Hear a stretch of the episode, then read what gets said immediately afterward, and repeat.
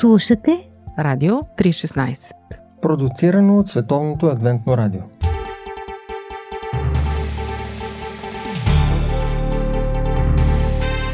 Вярата днес. Събития и коментари. Здравейте, скъпи слушатели! Вие сте с предаването Вярата днес и с мен водещия Борислав Йорданов. Искам да си поговорим сега за 3 март, златна дата в календара на българската история.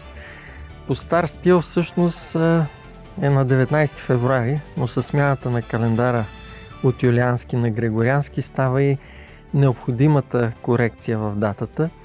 Затова 3 марта е един свещен празник на освобождението на България от турско робство – а пък турско робство не е политически коректен израз днес, но фактите от историята не могат да се скрият. Може да ги понагоди малко, да завуалираме и да замажем тяхното шокиращо значение, но 500 години подчинение, ограничение, зависимост, насилие, борба за оцеляване няма как да ги заметеш под килимчето. В същото време трябва да признаем, че тук не става въпрос само за национално са за нещо повече. Робството и владичеството си е едно зло, независимо кой народ го упражнява върху друг. Ние българите не сме по-различни от другите народи. Всички сме грешни пред Бога и сме готови да вършим глупости спрямо ближните.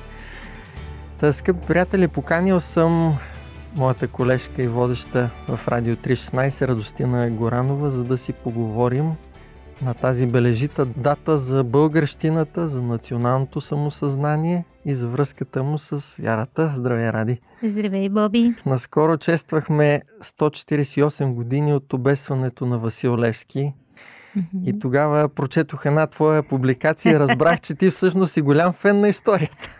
Ми, може да се каже, че бях много голям фен, сега съм просто фен. Разкажи малко повече за тая любов към историята? Ми, може би тя се породи в училище с четенето на исторически романи, с часовете по история. Имахме добри учители. Добър учител по история си има. Да, имах добър учител и, и, и дори повече от един, още от така по-малките класове. И след това с чрез приятелства на моя възраст имах една приятелка Камелия, с която страшно се запалихме по историята. Искахме да ставаме археоложки. В Монтана, откъдето учих, там бяха открили една мозайка по това време, която беше много голяма римска мозайка. Мисля, че са ни водили от училище да я гледаме, да. В музея. И ние някак си си мислехме, че това е копваш някъде и ти излиза злато мозайка. И отидохме един път на една лятна вакансия с оговорка с археолозите. Отидохме на разкопки. Беше около полето на село Расово и там видяхме, че е страшно копане, да го кажа така. И, и тогава разбрах, че няма да стана археолог. И се отказа и от историята, май. Ние бяхме с едни бели поли, с едни токчета и на полето хората си копаят. Просто. Много се впечатлих от твоя разказ така за оная прословута национална викторина в Карлово, града да. на апостола. Е, тя беше за 150 години от рождението. И беше много голямо честване, комунистическо. И ние просто си бяхме в потока. Аз имах всички книги, които до тогава бяха издавани за Левски и си се събирахме с тази ками и четяхме страшни възхищения, цитати, работи. И просто си имахме такъв някакъв почти детински интерес. Отделно е любовта към историята и археологията. Съвсем отделно. И когато вече се обяви тази викторина, тя ни надуши нашата учителка и каза ми, сега, нали, ще се явим от името на гимназията и така ни въвлече. А той имало предварително кръгове, сигурно? Предварително, където ние разбихме всички, защото ние четем, знаем кои са сподвижниците, комитетите, членовете. Аз съм ги забравила вече. Но, нали, такива също спомени а, на очевидци по това време. Вече имената са ми се изстрели, но наистина много така се, много бяхме сериозни, като мини-историци. да. Сега малко като изненада за теб съм записал от а, твоя кратичък разказ във Фейсбук а, с а, Мира. Нека да го чуем за нашите слушатели, за да видят и те малко твоята атмосфера. Много интересно. Като бех млада и зелена, ученичка в гимназията, бех се запалила много по тая икона Левски. И с една приятелка, Ками, четехме си каждый ден за него от разни книги и се възхищавахме. И та така, накрая имаше една викторина, национална, за която пребихме всичко отбори, защото си се занимавахме по свое желание. И вече отиваме в Карлово, ето нещата беха предрешени. Там имаше разни исторически величия, които ни порезаха в оценките след трудни сметки и станахме четвърти, защото Карлово трябваше да са първи. Обаче ние сме отборчески край и поискахме микрофон след награждаването и казахме от сърце, че тия високи идеали са много възвишени и невъзможни, че даже тая Викторина ги потъпка. И настана смут. А най-се оплаши нашата водачка, учителница по история. Да не я накажат. Ма ни се размина. После получихме тайни поздравления от другите предсакани отбори, ама ние с тасками ревахме една седмица, седем дена от умерзение. И на който ни попита как беше, отговаряхме с голем рев. Накрая баща ми отреза. Никакви викторини вече. Даже от злобица изпратихме една карикатура на журито, като ги бехме надписали с техните имена. Имаше магаре прасенце и не помня вече. Та, с този спомен си ми остана големата любов към този лъв. Дякона Левски. Разкажи ни нещо интересно за този комичен епизод от Би, той тази беше- Виктория. Той беше трагичен. Трагичен го чувстваш. Защото ние такива едни, как да ти кажа, невинни и неизкушени така в а, такива състезания, всъщност отидахме от чиста любов, експлуатирани от И учителката. с пълен идеализъм. абсолютно пълен. И съответно още повече четем, още повече всичко сме погълнали и отиваме и съответно навсякъде прави много силно впечатление. И вече сме на националната викторина и нали, на, така като на президиум, едно жури от високо, ние на едни масички с едни микрофони и се представяме чудесно. Обаче в един момент се оказа, че ние бяхме с а, по-заден номер и вече а, нагласеното класиране се беше случило преди нас. Да. И а, съответно, а, нали, трябваше Карлово да спечели като родно място, явно беше задължително. Какво И ви каза учителката, когато вие се засилихте да Тя много се притесни. Тя не знаеше, че ще говорим. Тя страшно се притесни, защото тя си. Тя беше много свестен човек, но в същото време ти знаеш, че тогава това бяха партийни председатели, Да, някои. И просто не искаше да скандализираме въобще събитието, то беше отразявано по телевизията и така нататък. И то стана една такава ситуация, в които увеличиха оценката на отбора от Карлово. Нашата я намалиха, за да могат... Абе, много сметки писаха и правиха, Да, защото да. историци не бяха добри математици, че имаше няколко корекции, за да може все пак, нали, Те да спечелят. те да спечелят. Вие бяхте И- разочаровани О, страшно. ние бяхме много разбити. Тогава решихме да кажем колко са чисти тия идеали, че дори тая Викторина ги е стъпкала и го направихме много емоционално. Журито просто започнаха да си предават микрофона, защото имаше само един микрофон. Да ви прекъсват. Да, и не можаха да реагират. Накрая решиха да не ни отговорят. А И- учителката какво ви каза? Ами тя само се опитваше да ни окрути, А след това, защото ние големи след това борчески край. да. След това обаче обра доста лаври, защото казаха, ей, вие сте такъв край непримирим. Не, не Поздравиха ни много добре, но тайно. Да. Животът събран в едно интервю. Живот – джобен формат. Какво да кажем за дискусии по Радио 316?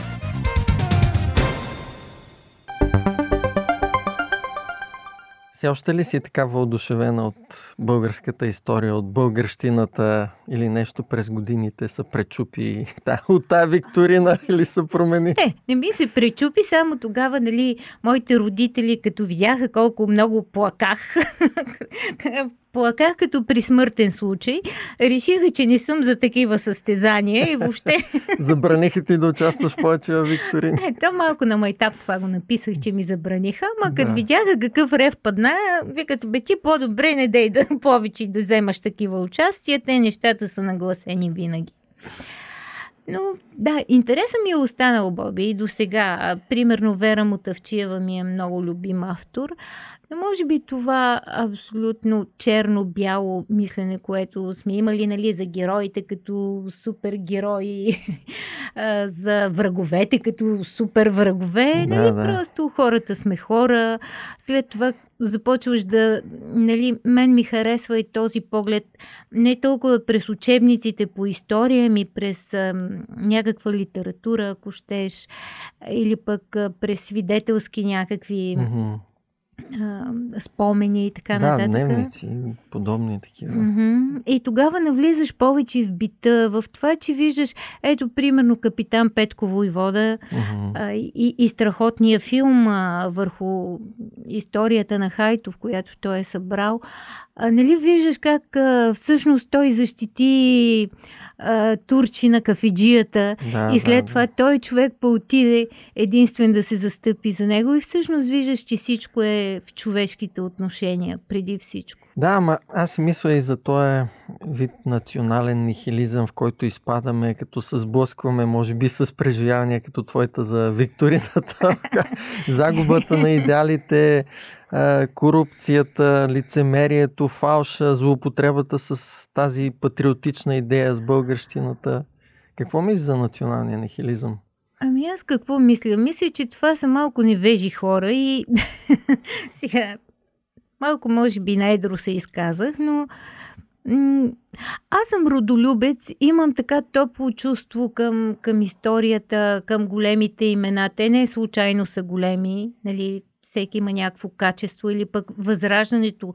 Това е такава епоха на идеали. Ти ги виждаш, нали, свободата, колко, а, а, колко от тях са били богати хора, които са учили навън, а, когато отидеш в Копривщица и видиш техните къщи, реално какво има липсвало на тия хора? Mm-hmm. Но това е един идеал.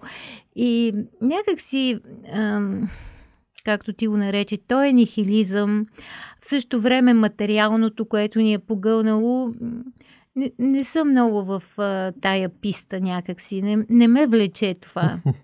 Не искам да осъждам и да слагам лагери, да, да. Но, но това не са моите хора. Ти самата виждаш ли пък нещо опасно в другата крайност а, за този национализъм, който издига едва ли не България над всичко? на три морета. да, на три морета. Как се съвместява, примерно, той с християнската ти вяра? Ами, не ми се съвместява на мен. По-скоро търся човешката страна, иначе да, кой където е владял, ние сме жестоки, ти го каза, природата ни е такава на, на човека. Кой където е застъпил там е клал и както казват пък проблемът на Балканите е, че на много малка територия пък живеят много велики народи. Ние нали сме толкова велики, но сме на една педя земя. Та общо взето и това не го разбирам. И това не е моето. На мене ми харесва идеята все пак, че като другите народи има с какво да се гордеем. Имаме светли личности, макар че сме били тъпкани толкова години. И не сме по-долу от англичани, турци, германци, французи и всички останали народи. И трябва да сме благодарни на Бога, че в крайна сметка толкова векове Той ни е запазил и ни е водил като народ. Но в същото време това пък лицемерно чувство за превъзходство, едва ли не, ние сме на свето свето. така обича да казва баща ми. Ми се струва другата крайност. Ами виж, и аз съм съгласна. Има с какво да се гордеем. Примерно Златния век. Виж какво време, в което приютяваш всъщност писмеността. Превода на а, свещеното писание и така нататък. В същото време има хора, които са във възторг от а, отрязаната глава на Никифор и направянето да. и на чаша. И в крайна сметка тогава сме доста войни сме водили и след това време наистина народа обеднява значително. Има си всяко е нещо, е така. плюсове и минуси. А, мисля си за това, което пише Павел, че няма вече юдеен нито грък, защото всички сте едно в Христос. Тоест, християнската вяра би трябвало да премахне преградите между хората. В този смисъл, с какво вярата ти помага да бъдеш по-добър българин? По-добър патриот в истинския смисъл на думата, не в лицемерния? Ами, това е много интересен въпрос. Не съм мислила дълбоко върху него, признавам си. По-скоро, може би, ме отваря повече вярата. А, просто да видя, че всички в а, така дълбоката си същност сме едни и същи, че трябва да се уважаваме, че а, трябва да бъдем повече отворени към това да създаваме мостове, към това да се свързваме в а, м- и да търсим добрата си страна, а не примерно в миналото, о, какви врагове да, сме, и ние сега мразим. Раните да си ближим. да. Всъщност вярата ми помага, може би да се протегна към бъдещето mm-hmm. с някаква надежда и да бъда отворена да се свързвам. Добре, в края какво да си пожелаем като българи на този светъл третомартенски празник? На свободата, като няколко вековен християнски народ, който Бог е запазил повече от едно хилядолетие. Иска ми се да живеем повече с идеалите. С идеалите, с светлите личности, с светлите им страни, защото и те са хора. Просто да търсим това вдъхновение и да си останем българи. Mm-hmm. И може би идеята за това да Работим за народа си. Да. Крайна сметка не сме емигрирали в чужбина, останали сме си тук. Еми, ние двамата сме тук. Скъпи слушатели, благодарим ви, че бяхте с нас в предаването Вярата днес на този хубав празник, български празник на освобождението. Вярвам, че той е свързан много тясно и с нашата вяра. Като християни, българите са традиционно християнски народ – и се надявам не просто по име да бъдем с библейските християнски ценности в сърцата си и наистина да работим за народа си, пък и за доброто и на другите народи, на чужденеца, както казва Библията. Вие бяхте с Радио 316 и предаването Вярата днес. До чуване!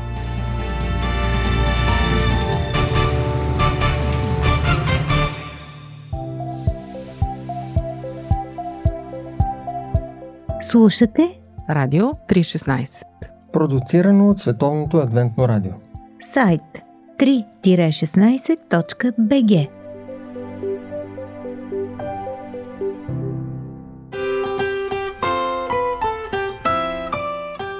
По пантофи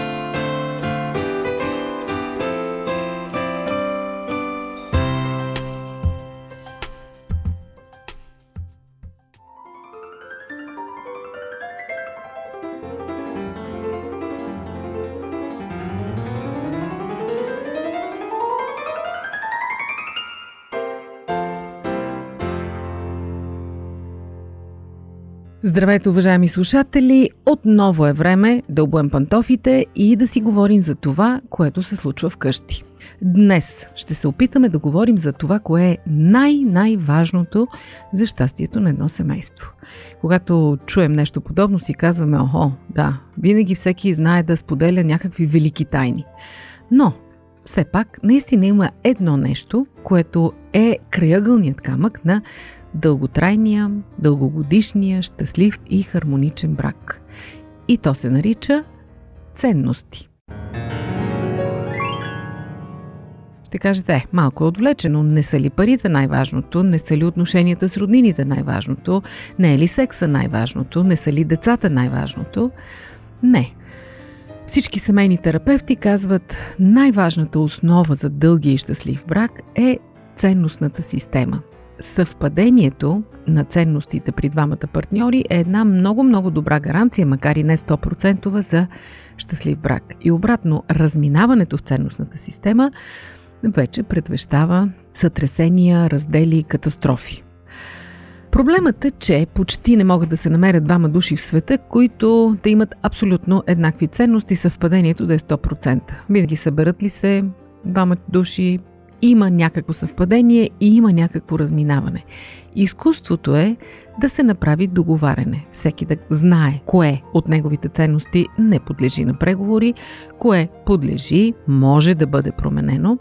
Съответно да се направи това договаряне преди създаването на семейството и ето ви вече една добре поставена основа на бъдещото семейство. Какви са тези ценности, които трябва да се договарят? Например, един от проблемите, които винаги изникват пред една бъдеща двойка е ще имаме ли деца, колко и как ще ги възпитаваме. Смята се, че децата са една общочовешка ценност, че във всяка култура те са важни, че винаги хората искат да имат деца, че това е нещо като аксиома в живота. Все пак има хора, които не искат да имат деца, макар и те да са мълцинство. И ако случайно се съберат в една двойка, единият от двамата да не иска да има деца, тогава наистина ще има проблем. Колко деца ще има едно семейство, това е също въпрос, който е добре да се договори предварително, защото единият партньор може да е израснал в многолюдно семейство с двама-трима брати и сестри, с много братовчеди и да си представя собственото си семейство по същия начин.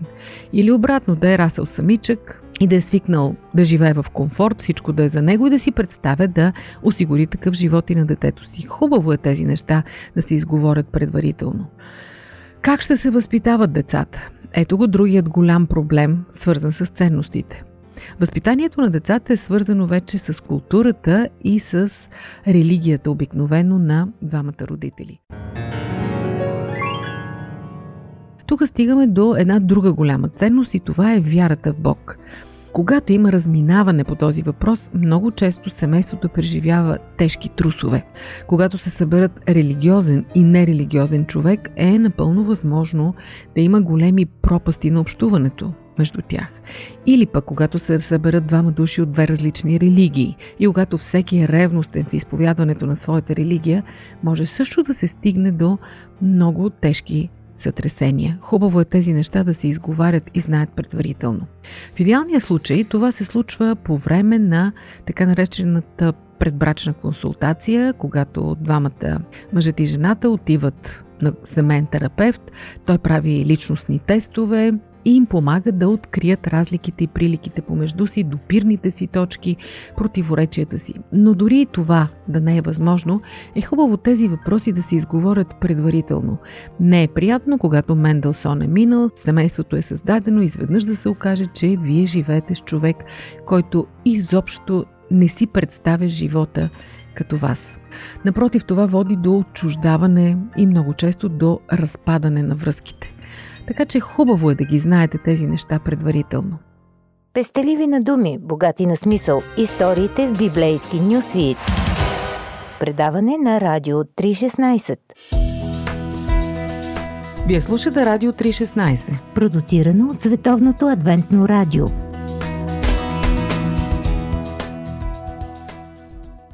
Какъв пример може да се даде примерно за ценности, които подлежат на преговори? Да кажем, представете си разпределението на времето. Някои са расли в много организирани семейства и от малки са научени да организират времето си, да живеят под режим, всичко да е разграфено по часове, по минути, предварително да планират седмицата, месеца, годината. За тях това е най-нормалното нещо.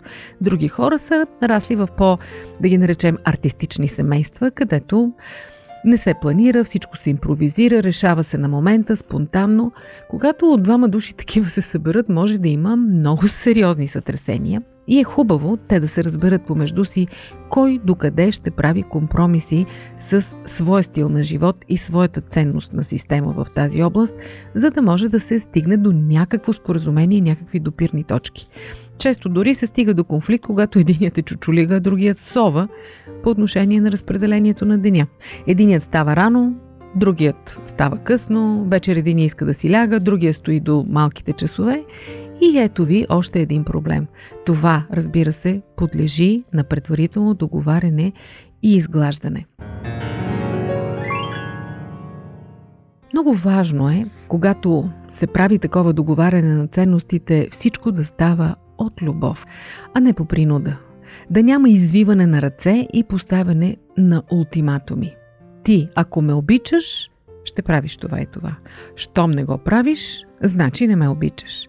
Това не е добра основа за преговори и не е добра основа за изглаждане на различията и за създаване на обща семейна ценностна система.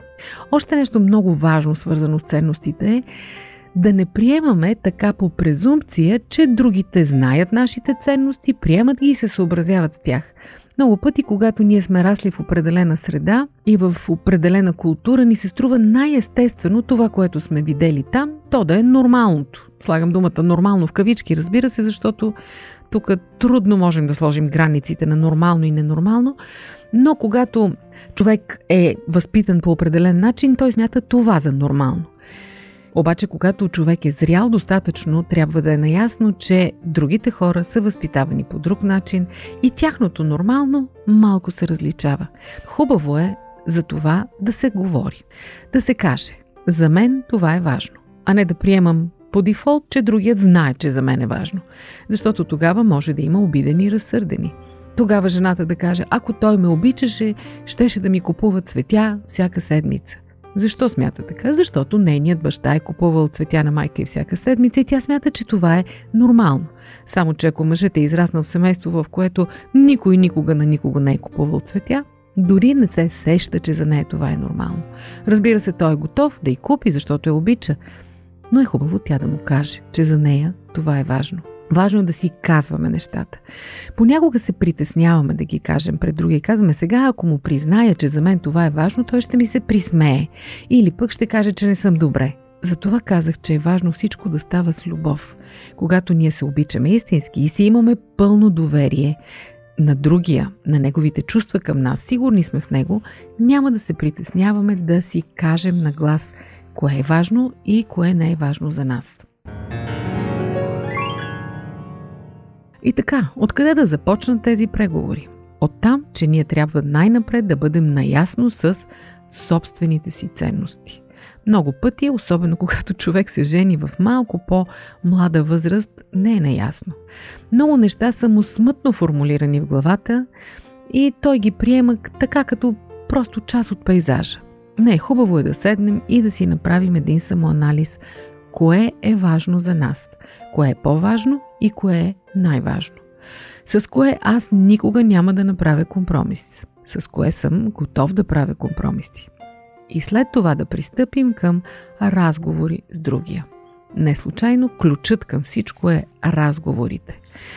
И така, уважаеми слушатели, надявам се, че ви дадох храна за размисъл и може би получихте обяснение за част от собствените си глупави конфликти, през които сте минали в своя брак. Може би просто сте пропуснали да договорите своите ценности.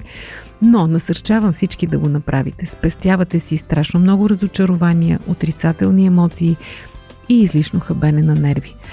Пожелавам ви да постигнете успех в това, да имате хубави, дълги, щастливи бракове, на които да се наслаждавате както се казва в приказките, докато смъртта ни раздели.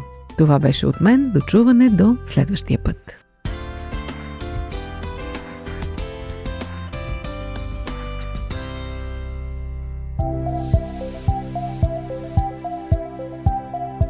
Радио 316 Продуцирано от Световното адвентно радио Сайт 3-16.bg